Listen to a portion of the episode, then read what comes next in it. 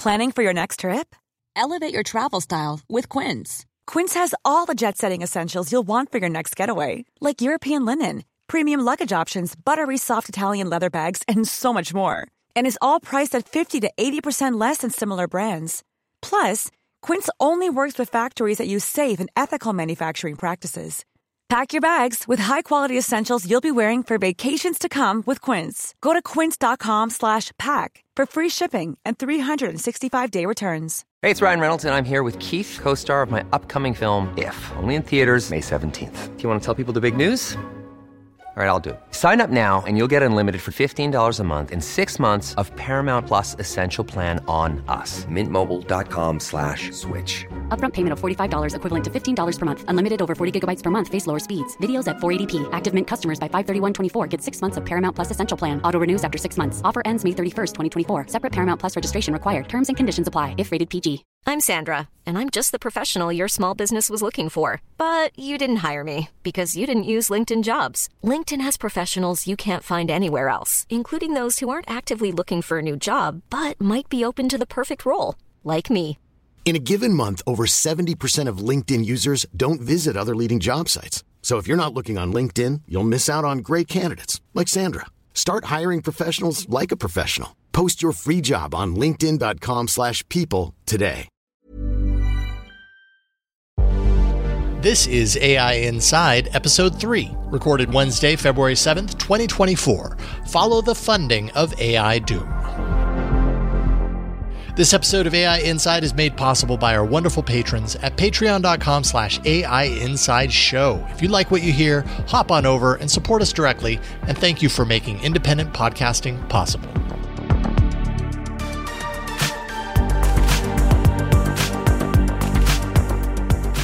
Hello, everybody, and welcome to episode 3 of AI Inside, weekly show where we take a look at some of the cascading things happening in the world of artificial intelligence. It's me, Jason Howell, joined as always, week after week, by Jeff Jarvis. Good to see you, Jeff. Boss. Good to see you.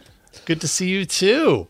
Episode 3, that must mean that we're like on a roll. That must mean that we have a process down and we know what we're doing if we're 3 episodes. Jason, you are Mr. Process, as I've learned. I try.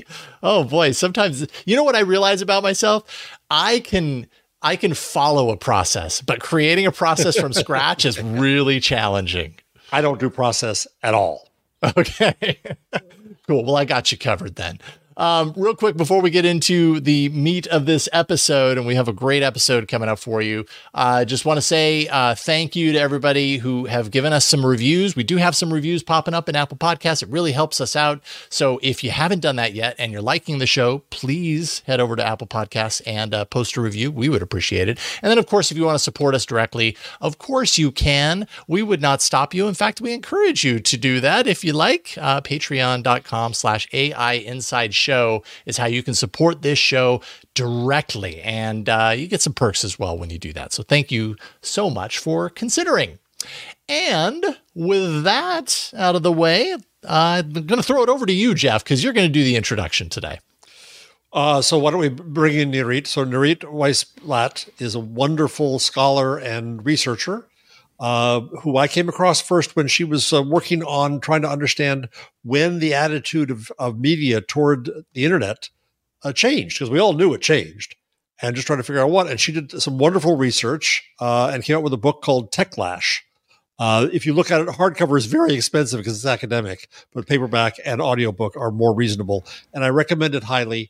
And Nirit found that there was a moment when media coverage shifted from optimistic to pessimistic, or utopian to dystopian.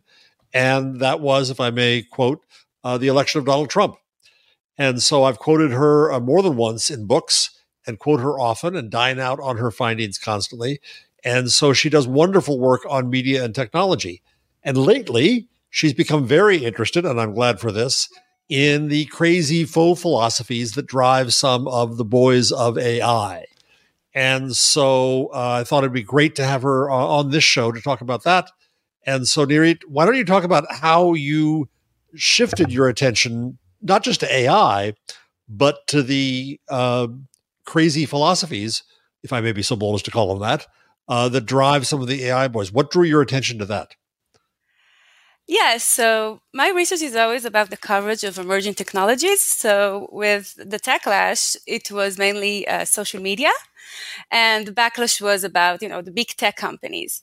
And following the framing of like the news about technology, I was like amazed by the AI panic that we're seeing starting at 2023. It's like we really got, it was like gradually, but then suddenly AI panic was everywhere, right? We had the open letters, and we had Eliezer Yudkowsky saying on Time Magazine, we need to bomb data centers. Like we had this really, really batshit crazy pieces about human extinction. And looking at how it went like from this fringe thing to mainstream and mainstream media, which is what I analyze, I was just fascinated about how did we get here? And this is why I dived into like the ideologies, the funding, and everything's behind it. And so you found that people were claiming doom and gloom with AI and tried to dig into that. What did you find in terms of how that message was spread? Because you're also, I should say, Nirit is a scholar not only of media, but also particularly of public relations and thus messaging. How did you find that message was spreading? Okay, that was fascinating because I'm looking at like the framing and the themes. And people started to talk about AI everywhere, like this godlike AI, super intelligent AI, out of control AI, Skynet like AI, like all those terms. And all the science fiction stuff. Yeah. And not just AI systems or, you know. Yeah. And then I came across some interesting studies that we can talk about. It's in my AI Panic Campaign 2-series expose, which you have like companies, AI safety organizations, that what they do is do like message testing about what are the best phrases to freak the hell out of you. Like what can work the best to create this fear mongering within like the media and policy making. And they were really trying like to perfect the existential risk messages to target audiences. So they actually checked it's like age group and gender, education, Republican versus Democrat. So it's not like out of the blue. They're actually checking the quality of the messages. And the aim is like twofold. One, how concerned you are, if you succeed in like raising your worries. And second, how much are you convinced that AI needs strict regulation, we need to pause AI or stop AI? I suppose we should start. So in when Jason and I were workshopping this program in the Twit Network, we had on Emile Torres, who's a great scholar of all this stuff. They and Timnit Gebru have done a lot of work and coined the acronym TESCREAL, and I always forget what it all stands for, but transhumanism, exproprianism, something are effective altruism and long-termism. Yeah, right? So all of those singularitarianism. That's a mouthful. I forgot that one. I always forget about one of the 7 dwarfs. Yeah. Mm-hmm. So they've chronicled that, and what you've found, and so that's the underpinning of this belief by some that we owe the future more than we owe today, that if we screw up and destroy today, we've screwed up. Well, so what? We lost today, but tomorrow is what matters, and that's what bothers them. And they think that they should have the money and the power to determine what that tomorrow looks like as technologists and as smart people and as rich people. But the doomerism is so confusing to people because it's oftentimes the AI people themselves who are saying, we are so powerful, we could destroy the world. And you'd wonder why they'd doing that. And as you said once, I quoted this in my book, you said that the fear is the marketing or something like that. And that they're trying to show how powerful they are. And some of them, like Yudkowsky, have switched and believes that, oh my God, we'll destroy the world, but still believes in the technology and wants to do it when we're ready, and so on and so on. So there's variance on this theme. So you found early on, you dug into something which I loved, which was a survey of AI scientists that in the headlines said that they believed that it could destroy us imminently. Why don't you talk about what that said and how you dug into that? Yeah, so it's the AI Impact Survey. It's an annual one. It became a ritual every year. We have the same headline about 5% of scientists believe in human extinction. And last year, Professor Melanie Mitchell, which I admire, and I wrote like very detailed criticism of this survey because it has a lot of issues. And I can walk you through those issues. Mainly, it's like the question phrasing and the survey itself, the organization behind it, the funding behind it, and all of this that's actually missing. Because the headline, as you said, Jeff, is human extinction. But when you look at the actual question, and I could read it for our listeners, it's more like vague than that. So the question that we're talking about is what probability do you put on future AI advances causing human extinction or similarly permanent or severe disempowerment of the human species? Okay, so first question, what? Second, what does it even mean? Like the disempowerment of the human species. And like each person that you're going to ask is going to have like a different scenario there, like disempowerment of humans. Right. Okay, so the second question adds another layer, which is you need, again, to speculate about the probability, but now on human inability to control those AI systems and thus causing human extinction or disempowerment of human species. Now, in our criticism last year, Melanie and I wrote, among other stuff, when is this futuristic scenario going to happen? Again, changes the answer, right? Is it going to be like 50 years, 200 years, 1,000 years, million years? We want to know. Next week. Yeah, maybe. So if you ask Eliezer Yudkowsky. And they added the third question. Again, same phrasing. AI system causing extinction or disempowerment of humans within the next 100 years. So at least, like, you know, they listened to criticism and they added that. But the same inherent problems are there because the phrasing is still, as I said, very vague. What does it even mean? Can you tell me what does it even mean? Well, yeah, that's kind of one of my questions. The disempowerment of humans, like there is so much wiggle room within a statement like that. Disempowerment, exactly. How much to what degree, how, what is the gravity of this disempowerment? Is it, the direct or indirect harm? I mean, there's a million different ways you could go about that. And was it their choice to be ambiguous about this, you think, or are they just trying to, like, I don't know, capture as much in the net as possible? I don't know what went through their mind, but they're rolling the same thing every year and it's successful. So why stop? And so it keeps being criticized for this reason. No, every year we have the same headline. Yep. Right. Human extinction. You won't see any headline saying disempowerment of human species. It's no, of course not. For a headline, right? Not when you're competing with extinction. No, so the headlines are extinction. Yeah. When the question behind this long thing after that. So for them, it's very successful. I understand why they keep doing it. And they keep getting funds to doing it because it's successful. Mm-hmm. So my larger point here is that when you quote AI Impacts, you need to say who they are. And let me tell you who they are.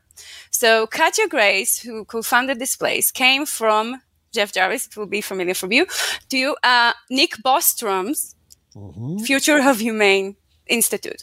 And then she moved to MIRI, Machine Intelligence Research Institute at Berkeley, being next to Eliezer Yudkowsky, which we mentioned. And she and 4 other guys are the entire organization of AI Impacts. And they got from Effective Altruism organizations $2.5 million for this annual survey. Now, it's not me saying that. It's on their website, right? You Google AI Impact, you go into their website, and they actually say AI Impact based at the Machine Intelligence Research Institute at Berkeley, California, currently has 3 regular staff I counted five, but whatever. And their funding is clearly out there. You can see it's like publicly available data. It's Effective Altruism Fund. It's the Center for Effective Altruism. It's Open Philanthropy. It's Jan Telling from the Survival and Flourishing Fund, Future of Life Institute. And before it's bankrupt, also Sam Bankman-Fried, FTX Future Fund, was really enthusiastic about their survey and wanted to fund them. But, you know, jail money and stuff. Yep. Yeah. So it's all out there. And if you are a tech reporter and you write, these are the results of the survey, you can add like a sentence or two. Who made this survey? Like phrased it so badly and analyzed it and pushed and created this misrepresentation in the media. There's something behind it, right? Mention it, please. I mean, I think the readers will appreciate it. So let's talk about how it was represented in the media, because this is what was most striking to me and how you dug into this, you and Melanie both, where the headlines said, as I recall, that 50% of AI researchers believe there is at least a 10% chance that humans will become extinct because of their inability to control AI. Right? That was the top line, if I'm correct, headline that we saw all over. Half of AI researchers say a 10% chance of doom.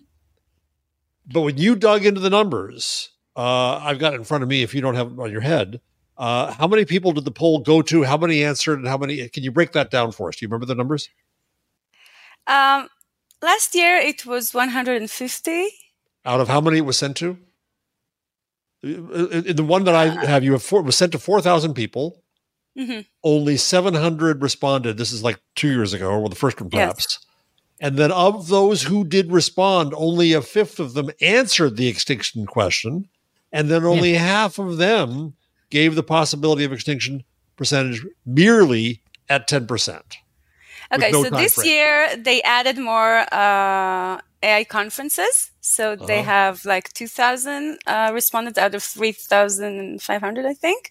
Not specifically this question. This question was answered by like 600 people. I can look at the numbers. But the point is that also, like you say, AI scientists, the leading AI research believe X.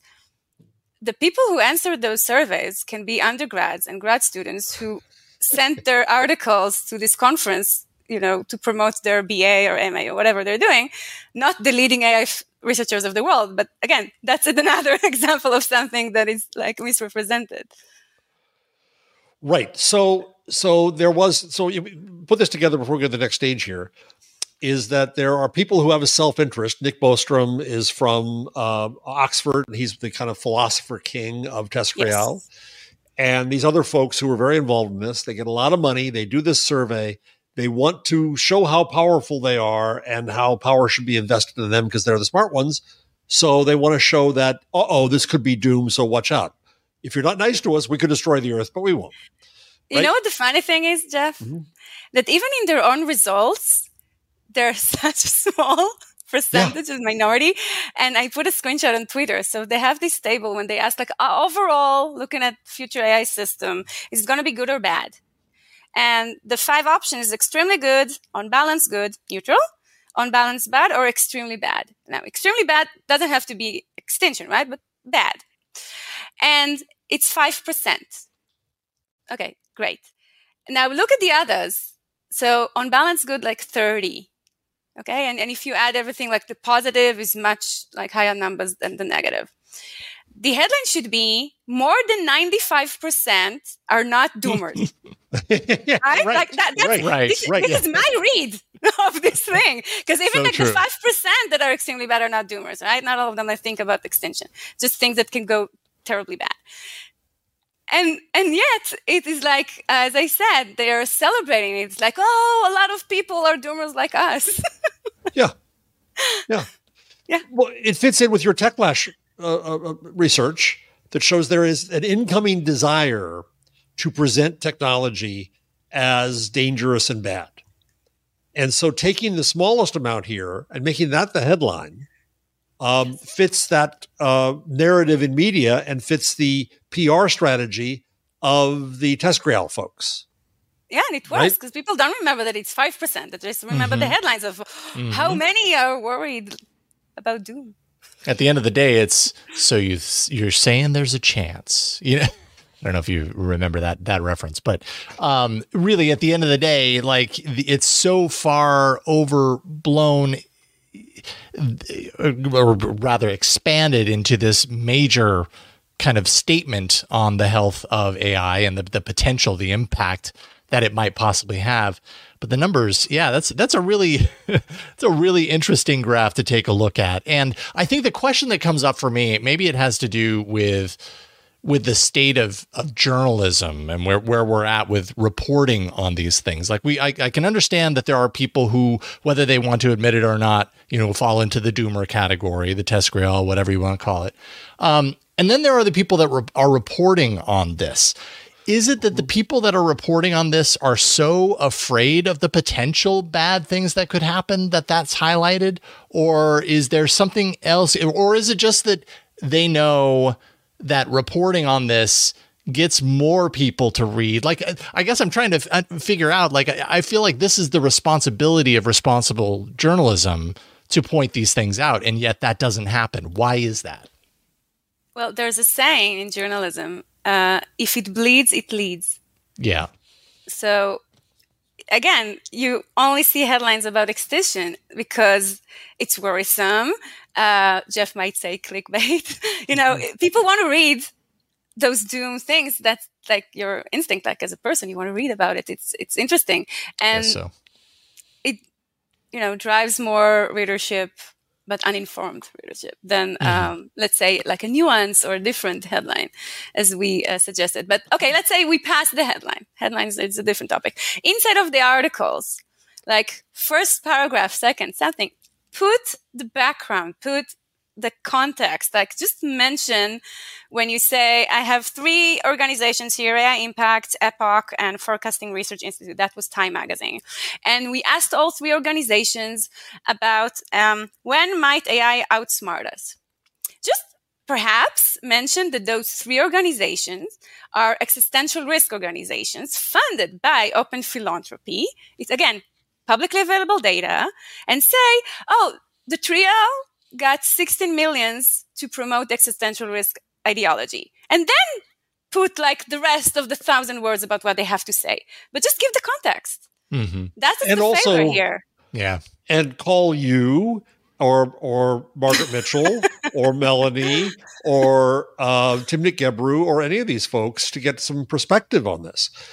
Jason, I also, in my next book, The Web We Weave, coming out this fall, in which I quote Nirit more than once, I posit, I'm not a conspiracy theorist, but I do think that news people have a perspective that they also don't disclose. They have come to see the internet as competition.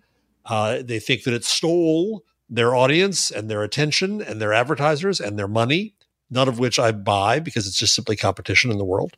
But they are resentful now. And the story they want to tell is this internet thing is bad.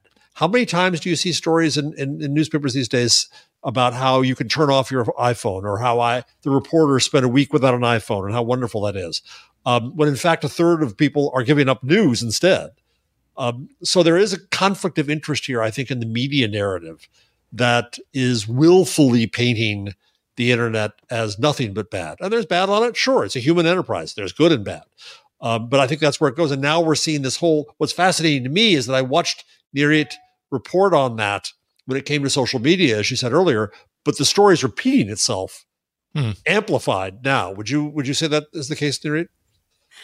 Yeah, a lot of people pivoted, like think of Tristan Harris. Yes. So they've pivoted from social media is going to ruin society to AI is going to ruin society. Same thing, same issues, just different technology. Hiring for your small business? If you're not looking for professionals on LinkedIn, you're looking in the wrong place. That's like looking for your car keys in a fish tank. LinkedIn helps you hire professionals you can't find anywhere else, even those who aren't actively searching for a new job but might be open to the perfect role. In a given month, over 70% of LinkedIn users don't even visit other leading job sites. So start looking in the right place. With LinkedIn, you can hire professionals like a professional. Post your free job on linkedin.com/people today. Hey, it's Ryan Reynolds, and I'm here with Keith, co-star of my upcoming film, If, only in theaters May 17th. Do you want to tell people the big news? All right, I'll do it. Sign up now and you'll get unlimited for $15 a month and 6 months of Paramount Plus Essential Plan on us. Mintmobile.com/switch. Upfront payment of $45 equivalent to $15 per month. Unlimited over 40 gigabytes per month. Face lower speeds. Videos at 480p. Active Mint customers by 531.24 get 6 months of Paramount Plus Essential Plan. Auto renews after 6 months. Offer ends May 31st, 2024. Separate Paramount Plus registration required. Terms and conditions apply if rated PG. So talk about the system behind the scenes. Now, the building this, you're a scholar of PR. You understand how PR operates. They seem to be doing a pretty good job of using this money well. What's that behind the scenes structure look like in getting this message across? Yes, I recently call it the well-oiled X-Risk machine, and what's in that machine is a lot of money, which I showed in the AI Panic newsletter. So there's this whole ecosystem of, they call themselves AI safety organizations. They focus on existential risk, human extinction from AI. And they got, over the years, $500 million. And some of them are focused on AI policy, regulation. Some of them are about the communication side. Some of them like applied research and what they call AI alignment, to align a future AI system with human interests, whatever they may be. And like it's this whole ecosystem. And interestingly, as I said, they're like shaping the messaging to what works best. So they see, let's say, what Stuart Russell or Eliezer Yudkowsky and all the others wrote in the media. They analyze and do surveys and see if it works, as I said, twofold, make you more concerned and more willing to put strict regulation. And it's like, it works. We're seeing that works perfectly, because through the media, it goes and through lobbying, a lot of lobbying, it goes through into politicians' talking point. So this is where you see the end result of this machine, because then you can see the EU talking about AI being as risky as pandemics and nuclear weapon, which is like exact copy paste of the Center for AI Safety open letter about it, exact same words, and like the UK and the AI Act that we saw and regulation here, even in the US, are increasingly talking about frontier, models and existential risk, and putting those very, very strict things that those organizations advocate for. So you can see in their reports that they send to places like the EU, they need to first create the fear, which then justify what they're asking for from regulators, from policymakers. Please surveil software. Please limit GPUs. Please criminalize development of AI systems. So it doesn't come out of the blue. It needs to have this ground of extreme fear of extension for that to be receptive at the end of the policymakers. So you can see this chain, starting with the messages that we analyze, but then lobbying and actual meeting with politicians. Tell us about some of these organizations. You've mentioned them before, but one you focused on, I think, is Open Philanthropy. What do you know about them? By far the biggest one. So they're the biggest funders of this whole ecosystem of AI existential risk. They call it AI existential safety again. And they poured more than $330 million into it. And this is where it gets tricky, because when I'm looking at data sets like openbook.fyi, and there's this Vipul-Niak donation list website, the tag of AI safety can show you the amount of money those organizations are getting, like Future of Life Institute, Center for AI Safety, and all these guys. But some of the donations go to, let's say, Future of Life Institute, but the tagline is long-termism or something else. But it's still money that pours into those organizations. So saying that if you add 1 plus 1 plus 1 equals 3, it's 500 million, it's the modest estimation here. Wow. Okay, because it's much, much bigger than that, but it's like different tag like line and things like that. And someone in the name of, I think I wrote it down here. Yes, Brendan McCord published that a higher valuation of 883 million from Open Philanthropy, Effective Ventures, and with Effective Ventures, there's the Effective Altruism Fund and Ventures that they also invest a lot. And you have also, as I said, Jan Tallin's Survival and Flourishing Fund, and you have the Long Term Fund and LTF. So a lot of funders, and then you have like all these groups that they fund. So what I left is there's this map that someone made, and I linked to the guy who made it, that maps all the organizations that get money from Open Philanthropy and the others to advance the X-risk ideology. And it's have like the policy guys, the media guys, the ones who doing research, whatever. And it looks like islands and, you know... something in the sea and a valley. So it's actual map and it's illustrating the islands and the places. And in there you have like the organizations, their logo, a link to their website, and one line of description. And when you see that map, and this is why I put it in my newsletter, it's like open your eyes about like the magnitude of this thing that like just becomes so much bigger now with all this funding, and it grows every minute. So one, there's a reporter at the Washington Post named Natasha Tiku, and she wrote a story I did not like some time ago when Blake Lemoine, who was still then at Google, determined that Google's large language model was sentient. You probably all remember that story, and that spread all around very quickly. And I thought that it just took it on credulously and didn't do the kind of reporting we needed. And I didn't like that story.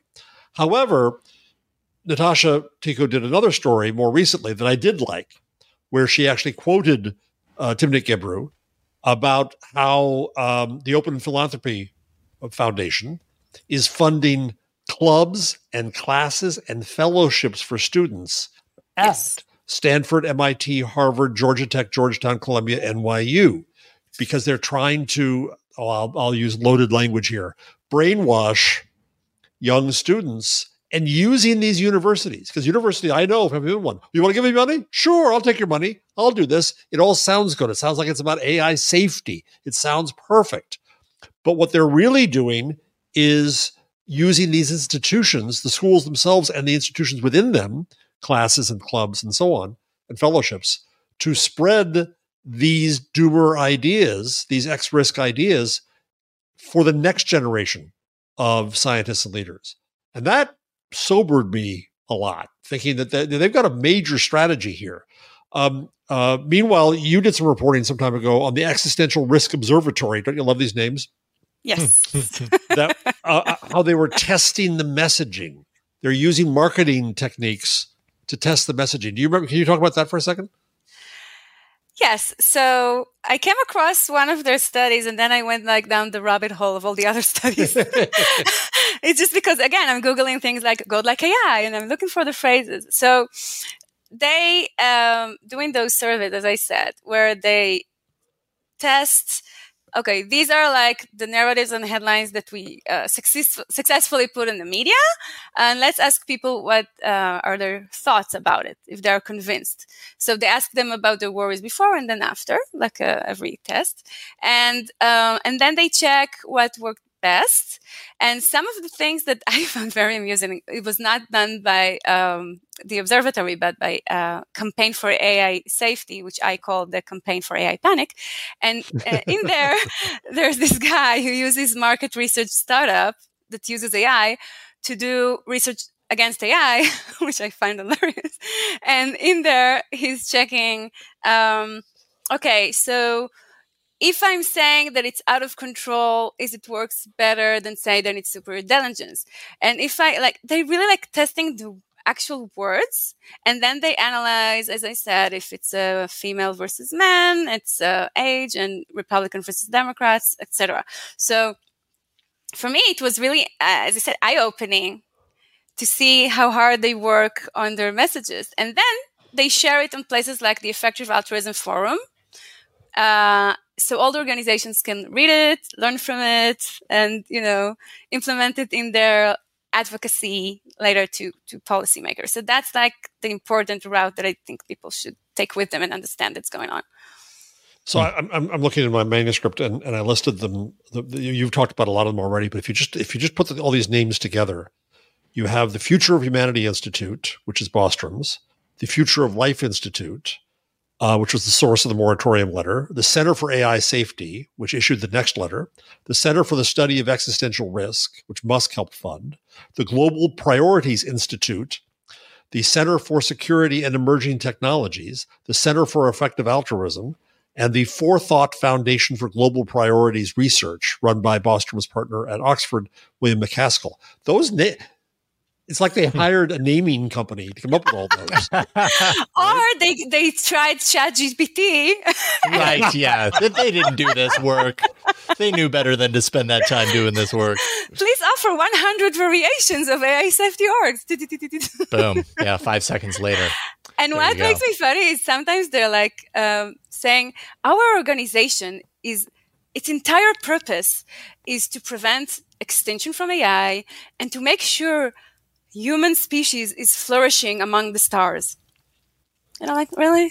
Yeah. And then they get $100 million. So I guess, you know, it works. So yeah, apparently something's working. So I have a question around all this that keeps bubbling up for me when we talk about these things, as we have a lot in the last, I'd say, half year, Jeff Jarvis, at least, that the conversations on, you know, the betas of this show and This Week in Google and everything, as much as we have, is that there is, like, I understand the machinery behind a lot of what we're talking about, you know, is highly flawed, X-risk, effective altruism, the funding that goes into it, all these ideologies that have some sort of a purpose or some sort of a driving point and a destination in mind in kind of cultivating the fear around artificial intelligence. But if we were to remove all of that entirely and say those things don't exist, yet artificial intelligence still does, I think that there still would be remaining in some people's minds some sort of concern about this technology, because it's the fear of the unknown. It's this thing that they don't know about. It's this thing that's capable of doing something that they didn't think was capable before. And if that's the truth, then what does that mean? How can these kinds of concerns be explored in a responsible way? And take them seriously without buying into something bigger. You know what I mean? Because that fear will exist. It's going to exist. There's too many people on this planet to expect that they're all going to kind of see through these things and immediately understand that there is no fear, or there is no need to be fearful of it or risk maybe at the end of the day. But how do we do that? Jeff, I don't know if you have the answer. No, this is your theory. You're the expert. You take it. So my angle, my smallest niche is the tech journalism part of the puzzle, right? This is what I'm looking at for the past 20 years. And as you said, responsible journalism, they need to do the work, and I always lecture about it, to put, as you said, okay, if you're going to put AI Impacts, maybe invite Melanie Mitchell to, you know, give her quote in there. So just balance those fears with other rational experts and just give room to other voices, because those doomers became media heroes. They were like the stars, like everywhere. And they had their time. I get it. People were afraid, as you said, of the capabilities and freaked out. I mean, yeah, it's a jump in capability. We can see that it's more capable than we thought. And it created this like snowball of panic. But then you need to have people that we say, this is what we should expect, and this is maybe the harms that we need to deal right now, and just balance it. Are you getting... Am I naive? No. You're hopeful. Hopeful. Are you getting? I've sent reporters to you. I don't know that I end up calling you, and I also tell them to call Margaret Mitchell and Emily Bender and Timnit Gebru and so on. But I so rarely see them quoted. I tend to only see quoted in news coverage the AI boys themselves, the same people who are promulgating this. Have you seen any progress? Are there any tech reporters you think are doing a good job of trying to balance this, of trying to dig below the obvious surface of this messaging? Oh, of course. There is hope. There's always hope. Okay. So, so there's Chris Stalker-Walker that is the most productive tech reporter in the planet. He's a freelancer, so he publishes every day all over the place. And he's doing a balance work. There's Sharon Goldman, Adventure Beat, that really like examine different angles, like people from the AI community, and interview them in a very thoughtful pieces. Will at Wired. I can name, like, there are good AI reporters out there, definitely. Some of them I interviewed for my next book, by the way. And tell us about that next book, if you would. Mm-hmm. Oh, so as Jeff mentioned, the Techlash demonstrated how the reputation of tech industry can rise and then fall. And my point is that it can also happen to the ideologies. And what's interesting to me is the effective altruism and existential risk ideology and how it is like rise to power. We can see it. As you said, academia, media, policymaking, rose to power. But it can fall, and it, I think, will fall. And that will be an interesting story to tell. So, again, maybe it's me optimistic here, but I can see a backlash coming because, as Spider-Man fans know, with great power comes great responsibility. And also with great power and influence, it will be like more scrutiny that you're going to face, right? So people now, more and more people realize like the magnitude of this movement, the funding, and like the influence campaign that's going on there, operation, you may say. And, you know, sunlight is the best disinfectant, and I think people will gradually understand what we're dealing with, and there's going to be a backlash, and hopefully with some reckoning about how we let them be so influential in the first place. Right? We're not there, but it will happen, and book takes time to write. So I'm collecting all the materials about the rise, and hopefully by the time the book is out, there's also the fall. That's optimistic. I'm optimistic, girl. Do you? We need to let you go in a minute here, but let me just let me ask you an unfair question. Do you think that the people at OpenAI and Anthropic, let's say, which are both involved very much in these ways of thinking, are I don't know how to phrase it, stupidly good guys or bad guys, or responsible or irresponsible, or headed the right direction or the wrong direction? Those are two different companies. Anthropic is heavily inside effective altruism and doomerism all over. OpenAI is more complex and nuanced. Yeah, it is these days. As we saw from the board firing of Sam Altman and all the drama there. I think at the end, if you give like so much power in their hands, they're going to do good things and crazy things. And we see some of this and some of that. And you need to speak truth to power and hold power to account. And we need to look at them as those powerful systems that are just doing whatever they want and talk about doom because this is what they believe. And we just need to like highlight those stuff, criticize them, look at everything in a critical eye. That's the only thing I'm requesting, I guess. You're asking for journalism, yeah. Journalism scholar. I don't know about that. That's what I do. Whoa. That's crazy talk. Asking for journalism. Let's tamper it down a little bit. No, I think the work that you're doing is tremendous. And I didn't mean to ask a question that might get a little uncomfortable there a little bit earlier.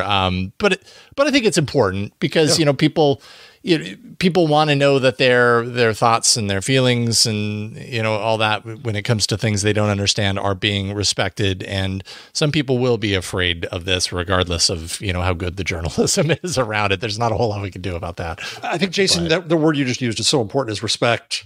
It's about respecting the public to be able to inform them so they can make their own decisions about how nervous they are or whom they trust or don't trust. But a lot of this coverage is dumbed down to the extreme of not letting people think that they're going to think for themselves about this stuff. Mm-hmm. So if you can hold up my cover of Techlash book again, that's my entire thesis, The Pendulum Swing. So we only have the extremes, and not a lot of middle ground, unfortunately. Yeah.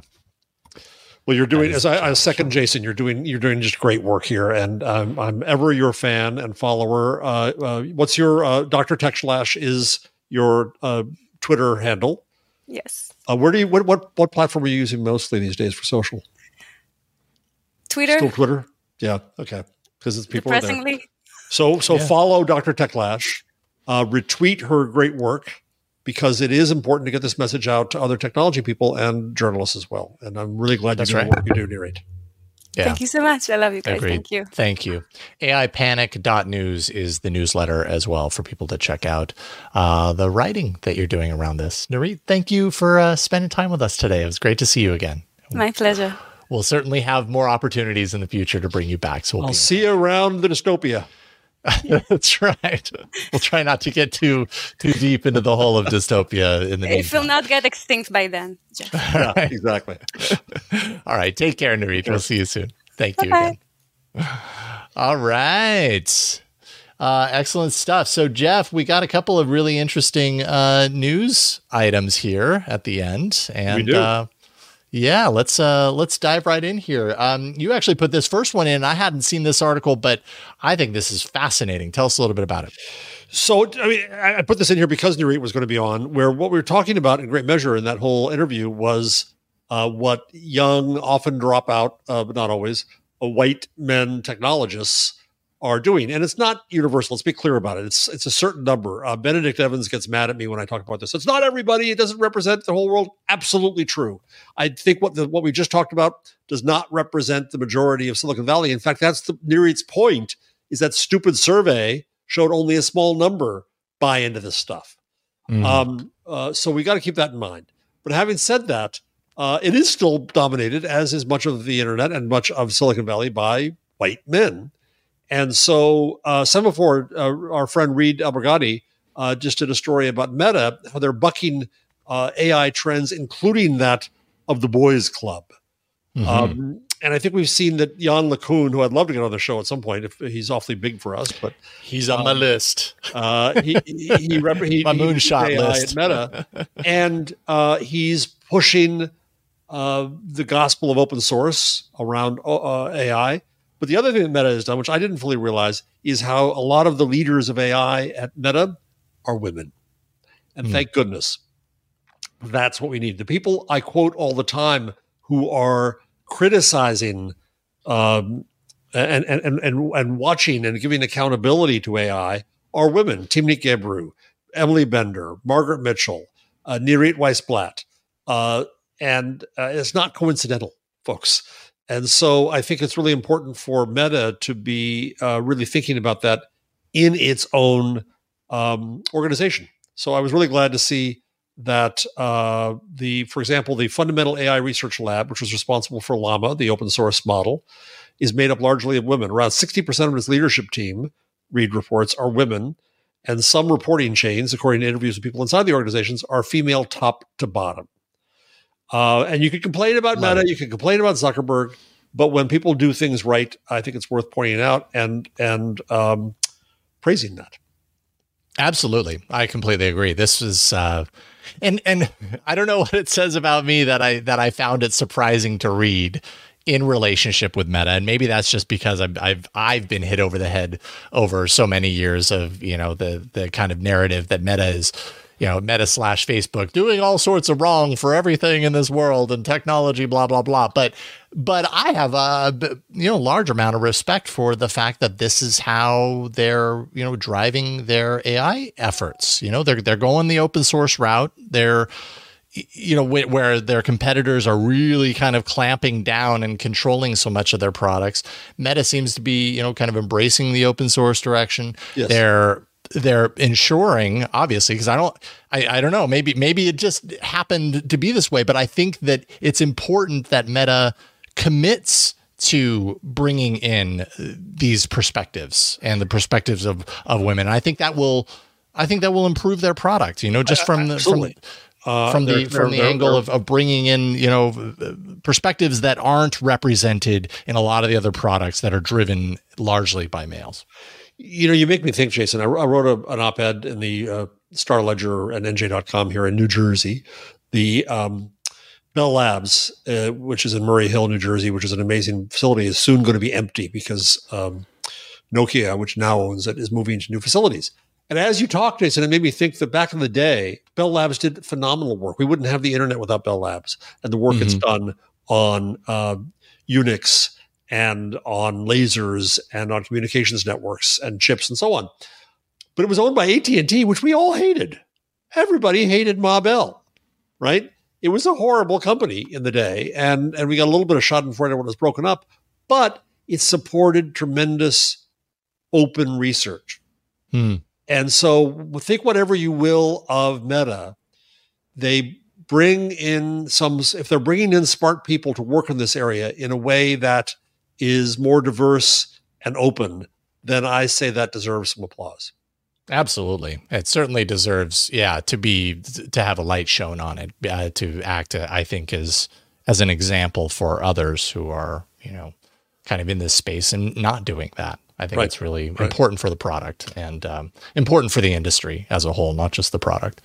So that's speaking of good things that Meta's doing, you put another story in right now. Yeah, so let's see here if I can present this. Not that we're becoming, purely Meta fans here, but, we... No, but, when I'm looking for news, I'm always just kind of waiting for the thing that jumps out at me that I'm like, oh, okay, this is interesting. So this is kind of a two-parter, and it has to do with identifying and labeling AI-generated content, which seems to be kind of picking up steam right now. There've been a lot of talk over the last year about the need for things like this, to make it clearer to people who are online, witnessing in front of them some sort of generated content, to put pieces in, to put rules in place, at least when they're adhered to. That's the problem, is that, none of them are going to be 100% effective, but at least put them in place enough that maybe it's strange when you don't see something like this. And what am I talking about? Meta is committing to detecting and labeling AI-generated content on all of its platforms. So that's Facebook, Instagram, Threads. It had already begun labeling generative AI content that had used Meta's AI. And now the new news is that they're utilizing embedded metadata. They're following IPTC and C2PA standards and labeling kind of the provenance around digital media that's appearing on those platforms. And this applies specifically to generative AI content that's created outside of Meta's AI. So that's kind of the new news here.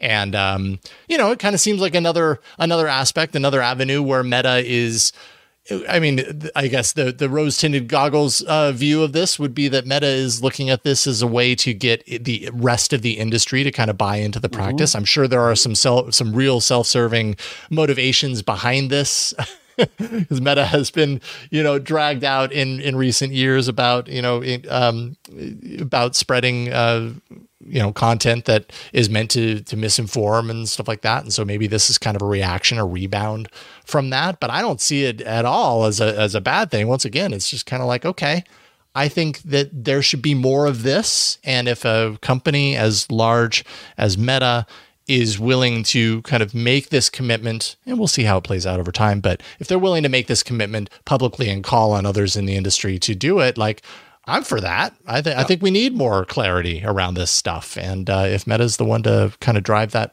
home, then great. Yeah, let's be clear.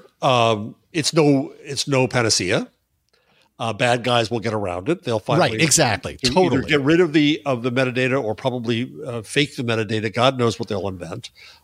People will still get fooled. People can still be stupid, and shouldn't give money to people who call them on the phone or put in odd things in social media. So it's not going to fix everything, but it is, as you say, it's the right attitude and a right precedent to set, I think. Mm-hmm.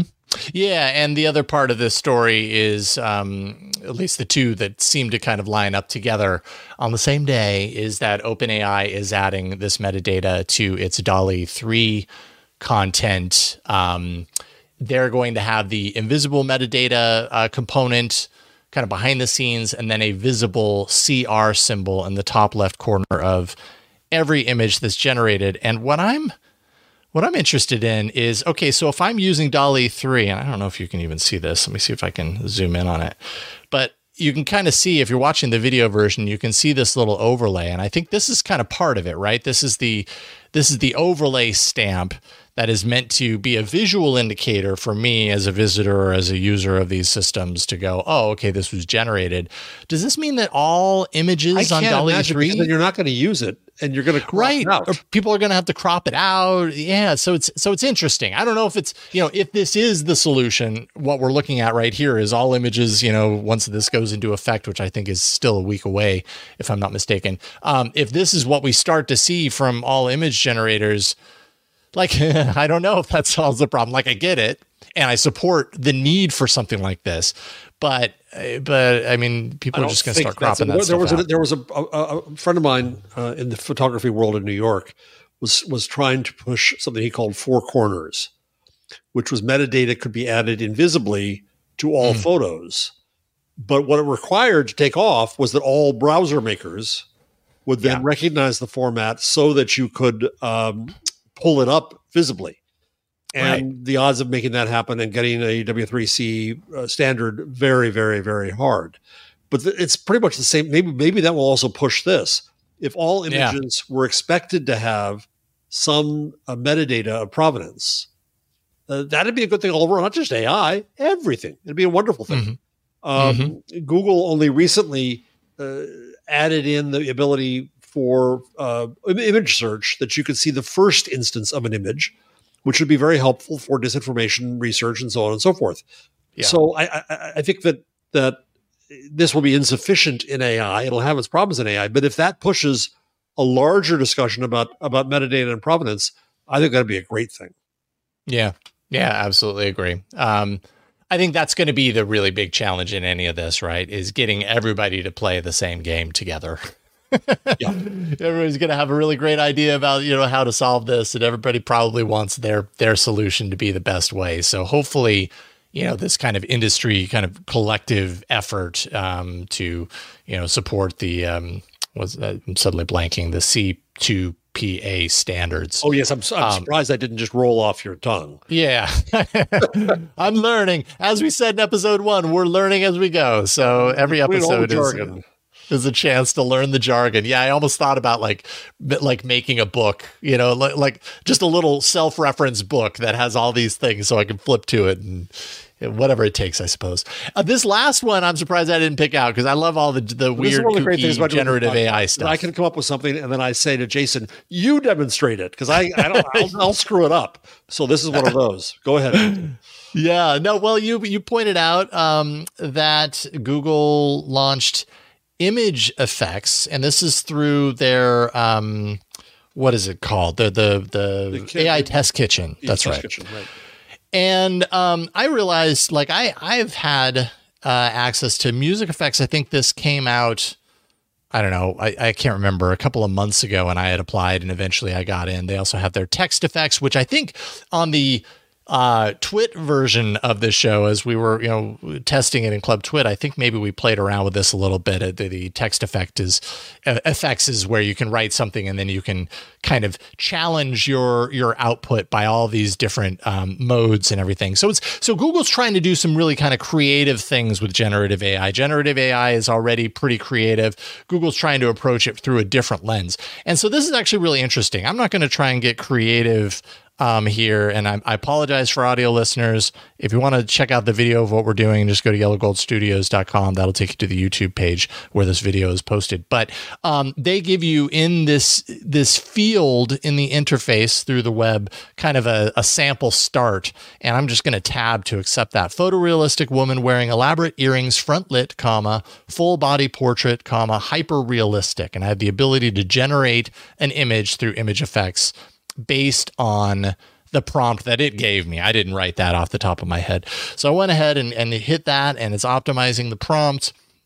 What it does is it calls out these different opportunities to hone and try something. What's funny, this is actually really funny now that I'm looking at it, I used the prompt they gave me, yet down at the bottom it said this prompt goes against our term of service. But that was the one that Google gave me. So Google... Funny.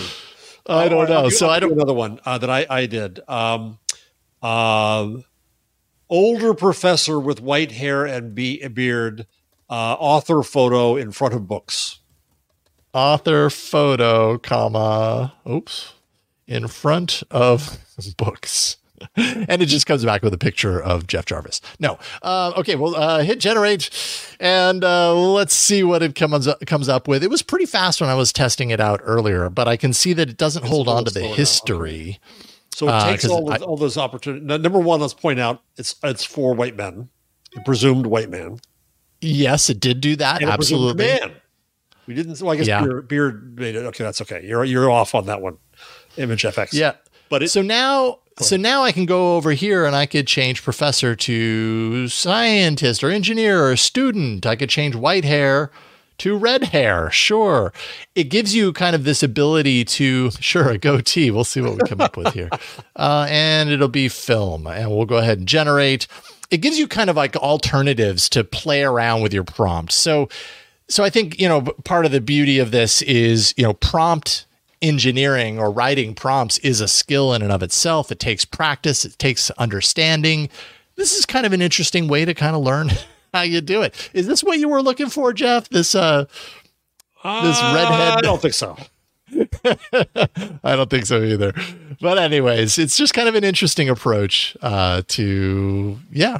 Well, what fascinates me about it too, Jason, is besides the fact that the images are neat looking and that it's a way to teach people how to prompt, to make them understand how you have options here. Last week when we had Sven Stürmer-Taulau on from Schibsted, he told us that, which is I thought was a great episode, and for anybody, especially in the news business, I recommend watching it highly. You can find it at AIinside.show. But Sven said that Schibsted, this media giant in Scandinavia, has already trained 1,000 people on prompting. Mm. And the fact that they, A, have a training, and B, are taking all kinds of people through it, says that and Benedict Evans has talked about this lately, whom I quote often, that the thing about ChatGPT is that asking questions is not the normal structure that we have. We don't sit down and say, oh, I've got a bunch of data. Let me query it. We don't do that, right? Mm-hmm. We analyze it. We organize it. We do other things. But querying it, prompting it to do something is not a reflexive skill that we have. It might become that if we like it so much and we do it so often. But right now it's not. So that's what fascinated me about this is it tries to get you in the mind of saying, hello, you have choices. Try some different things. Yeah, it's interesting because I remember, the last year-ish since ChatGPT first came out, and I was interested in exploring what I was hearing about, but I was reluctant to do it because I was like, do I really want to open that can of worms and start to like learn this new language, this new approach? I'm sure it's not as easy as everybody says it is. And for whatever reason, I dragged my feet. And what turned me around was a conversation I had with Micah Sargent, who, is at Twit, one of my hosts at Twit at the time. And he had shown me a prompt that he had written with ChatGPT to solve some issue. He was like, hey, check out how I'm using ChatGPT to do this thing. I can't even remember what it was. But when I read his prompt, it like suddenly it snapped in my brain. They're like, oh, wait a minute. I should pretend like I'm telling a friend of mine a story about this thing, or I'm, you know what I mean? Like my thought was that I had to like get in there and learn how to talk to a machine. And instead I started thinking for better or for worse about how would I tell a person if I wanted to give a person really precise instructions or insight into what I'm looking for. How would I do that? And once I started doing that, once I was able to kind of reprogram that part of my brain, I started to get, it lowered the kind of like intimidation that I had about working with these systems. And it's really come to serve me well over the last year. And so I'm sure I'm not alone. I'm sure there are a lot of people that look at these things and still haven't even checked them out because they're like, I don't know, it just feels so new and overwhelming and like neat, but I don't know where to begin. And, it's just a matter of being presented with tools like this where you go, oh, okay, now I kind of get it. I understand what's required, at least of this AI system. So yeah, I think it's a great way to learn how to do this thing that's probably here for the long haul. Yeah. So. And it also says that Google is catching up with image generative AI, which is interesting too. Yeah, these images do look good. Although I'm realizing, like, how do I get this thing away? I don't know how to get that thing away. So I've got this image here of a older student with red hair and goatee, blah, blah, blah, blah. All I can do is copy the image, but I want to like open it in a new browser. Is there any way to do that? I don't even know how to do that. So I'll have to learn. I'll have to play around with it. There's a settings button. Did I miss the download button? Oh, I guess it's down here. Yeah. Okay, I missed the download button at the very bottom. There we go. Okay, so then I could open that. What are the share options it gives you, Jason? And I don't think you can see this because it opened up in a window. Share options. Let's see here. Share. I see. Download button. I have to share this tab instead. Oh, there we go. Okay, so copy share link. I can remix it. Oh, okay. What does this button do? Okay. There's some interesting aspects to this that I'm going to have to dive into. Copy share link.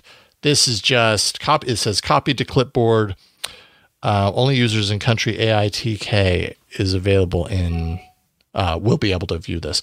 Okay. So if I then go to a new tab and paste that in, then it takes me to that image. Okay. Interesting. Yeah. It's an interesting approach. Things don't necessarily work the way I'm used to with some other image generators, but you know what? That'll just take a little bit of extra familiarity time. Yeah. I'm not afraid of that. Not anymore anyways. All right. Well, thank you, Jeff. These were some great stories. I'm always happy that we get to kind of talk a little bit about the newsy stuff at the end of the episode, because it's fun to kind of see how things are progressing. Always really enjoy talking with people on the show. So far, we have been blessed with amazing guests. Nirit Weiss-Blatt, AIPanic.news, to check out Nirit's work, and I'm sure we'll have her back in the future. She is awesome. Jeff, what do you want to leave people with? What do you want to plug? Nothing much. I'm going to be Friday in Scranton at the University of Scranton, the Skimmel Forum, talking about what happens in that town after a hedge fund bought their newspaper. So if you happen to be around Scranton, if you're in the land of Dunder Mifflin and Joe Biden, so I look at the directions and I get off on Joe Biden Freeway and then on the Biden Street. So you know where you are. You're in Scranton. Yeah. No kidding. So I'm there Friday. So if you happen to be in the neighborhood, look up the Skimmel Forum at University of Scranton and come on by. Excellent. And of course, GutenbergParenthesis.com. And my book magazine. Yes. And that's right. Magazine as well. Thank you so much for that, Jeff, and for hanging out this week. Always good to see you. Yeah, I mean, as for me, yellowgoldstudios.com, that is the URL that will eventually point to my page, my website. Once I have it finished, I really have to get some things done on it before it's ready.